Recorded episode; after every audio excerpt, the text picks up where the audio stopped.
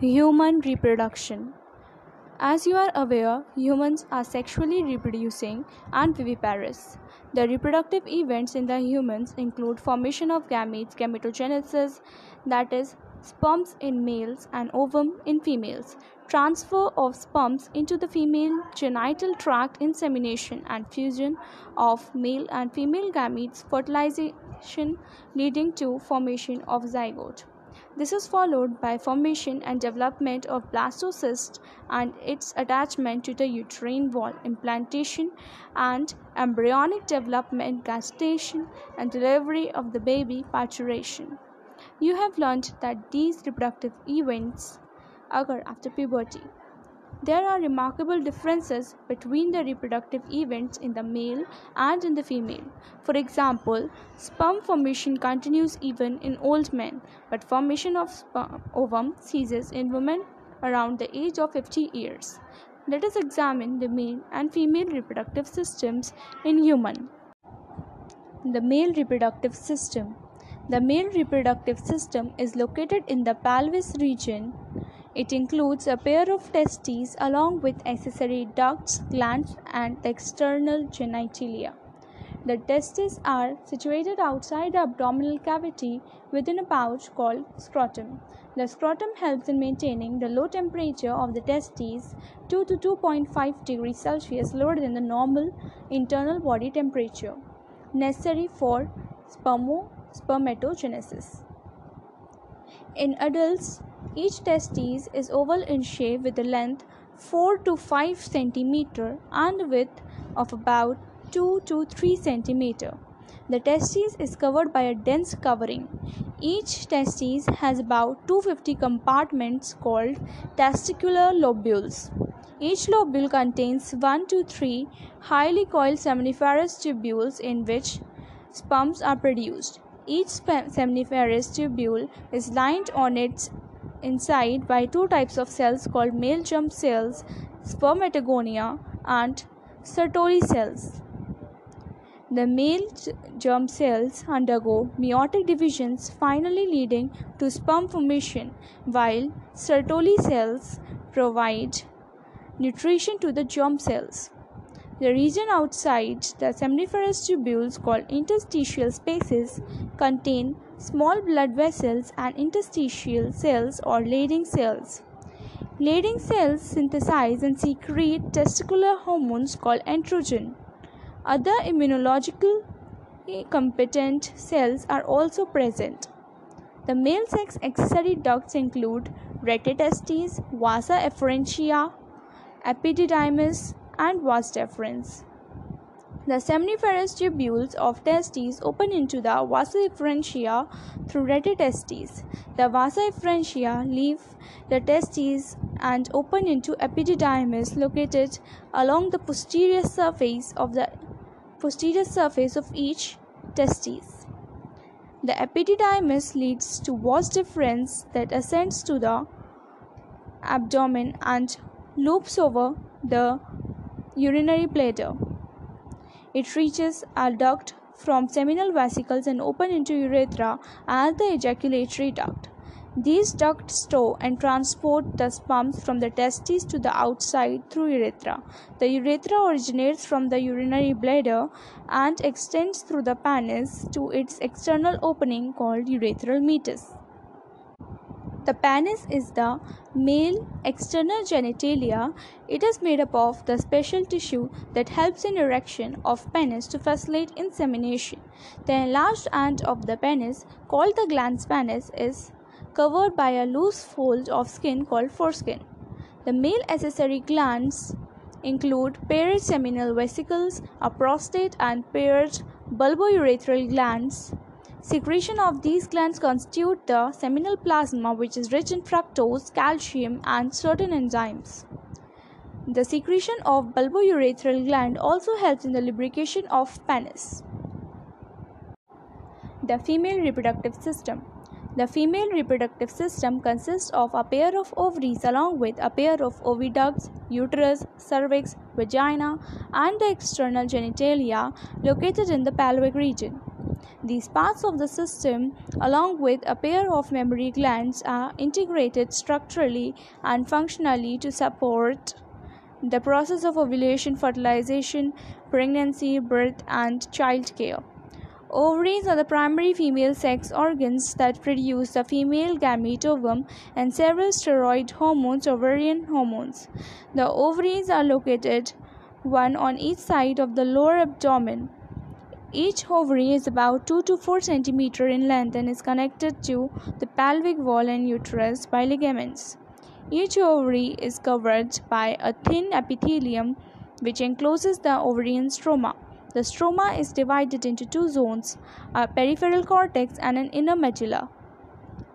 The oviduct of fallopian tubes, uterus, and vagina constitute the female accessory ducts. Each fallopian tube is about 10 to 12 cm long and extends from the periphery of each ovary to the uterus. The part closer to the ovary is the funnel shaped infundibulum. The edges of the infundibulum possess finger-like projections called the fimbriae which help in the collection of ovum after ovulation. The infundibulum leads to a wider part of the oviduct called ampulla. The last part of the oviduct isthmus has a long, uh, narrow lumen and it joins to the uterus. The uterus is single and it is also called womb. The shape of uterus is like an inverted pear. It is supported by ligaments attached to the pelvic wall. The uterus opens into vagina through a narrow cervix. The cavity of the cervix is called cervical canal, which along with vagina forms the birth canal. The wall of the uterus has three layers of tissues. The external thin membranous perimetrium, middle thick layer of smooth muscle myometrium and inner glandular layer called endometrium that lines the uterine cavity. The endometrium undergoes cyclical changes during menstrual cycle while the myometrium exhibits, exhibits strong contraction during delivery of the baby. The female external genitalia includes mons pubis, labia majora, labia minora, hymen, and clitoris. Mons pubis is a cushion of fatty tissue covered by the skin and pubic hair. The labia majora are fleshy folds of the tissue which extends down from the mons penis and mons pubis and surround the vaginal opening. The labia minora are paired folds of tissue under the labia majora. The opening of the vagina is often covered partially by a membrane called hymen. The clitoris is a tiny finger like structure which lies at the upper junction of the two labia minora above the urethral opening. The hymen is often torn during the first coitus intercourse. However, it can also be broken by sudden fall or jolt, insertion of a vaginal tampon, active participation in some sports like horseback riding, cycling, etc. In some women, the hymen persists even after coitus.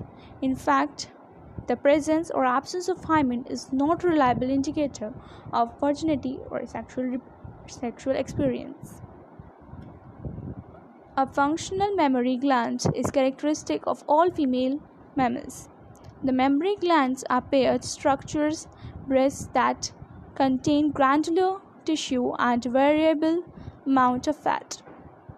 The glandular tissue of each breast is divided into 15 to 20 mammary lobes containing clusters of cells called alveoli. The cells of alveoli secrete milk which is stored in the cavities lumens of alveoli. The alveoli open into mammary tubules. The tubules of each lobe join to form a mammary duct. Several mammary ducts join to form a wider mammary ampulla which is connected to lactiferous duct through which milk is sucked out. Gametogenesis The primary sex organs, the testes in the males and the ovaries in the females, produce gametes, that is, sperms and ovum respectively, by the process called gametogenesis. In testes, the immature male germ cells spermatogonia produce sperms by spermatogenesis that begins at puberty. The spermatogonia, singular spermatogonium, present on the inside wall of seminiferous tubules multiply by mitotic division and increase in the numbers.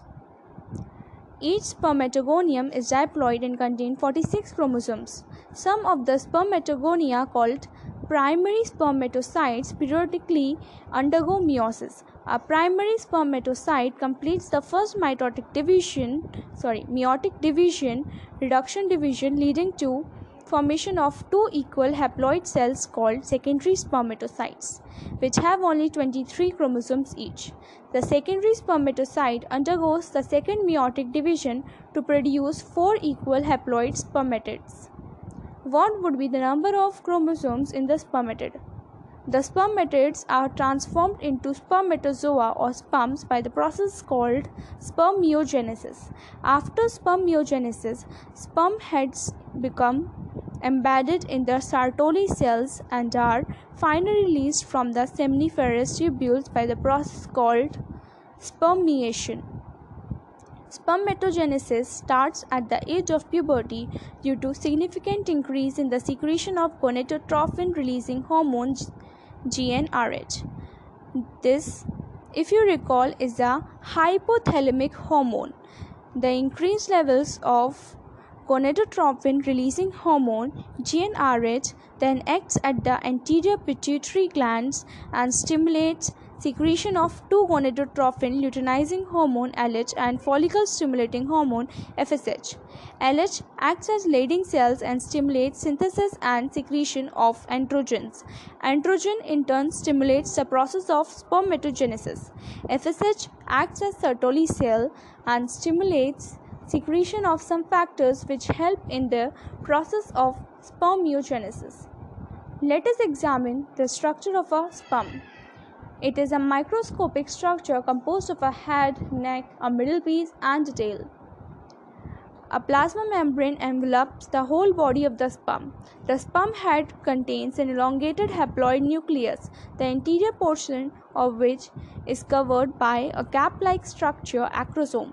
The acrosome is filled with enzymes that help fertilization of the ovum. The middle piece possesses numerous mitochondria, which produce energy for the movement of tail that facilitates sperm motility essential for fertilization.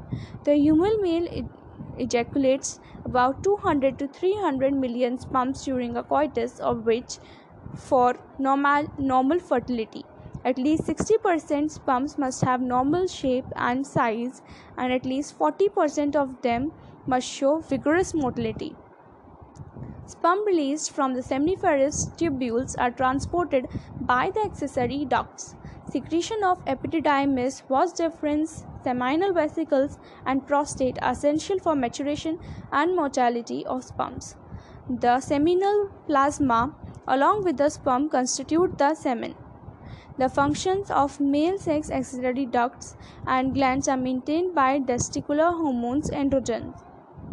The process of formation of mature female gamete is called oogenesis, which is markedly different from spermatogenesis. Oogenesis is initiated during the embryonic development stage when a couple of million gametes, mother cells, oogonia, are formed within each fetal ovary. No more oogonia are formed and added after birth. These cells start division and enter into prophase first of the meiotic division and get temporarily arrested at that stage called primary oocytes. Each primary oocyte then gets surrounded by a layer of granulosa cells and is called the primary follicle. A large number of these follicles degenerate during the phase from birth to puberty. Therefore, at puberty, only 60,000 to 80,000 primary follicles are left in each ovary. The primary follicles get surrounded by more layers of granulosa cells and a new theca and are called secondary follicles. The secondary follicle soon transforms into a tertiary follicle, which is characterized by a fluid filled cavity called antrum. The theca layer is organized into an inner theca interna and an outer theca externa. It is important to draw your attention that it is at the stage that the primary oocyte within the tertiary follicle grows in size and completes its first meiotic division. It is an unequal division resulting in the formation of a large haploid secondary oocyte and a tiny first polar body. The secondary oocyte retains bulk of the nutrient rich cytoplasm of the primary oocyte. Can you think of any advantage for this? Does the first polar, polar body born out of first meiotic division divide further or degenerate?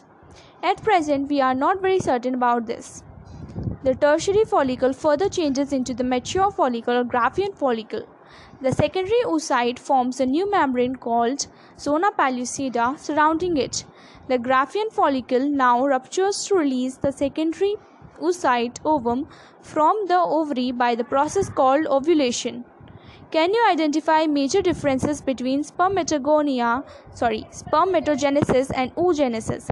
A diagrammatic representation at of spermatogenesis and oogenesis is given in the diagram of NCERT.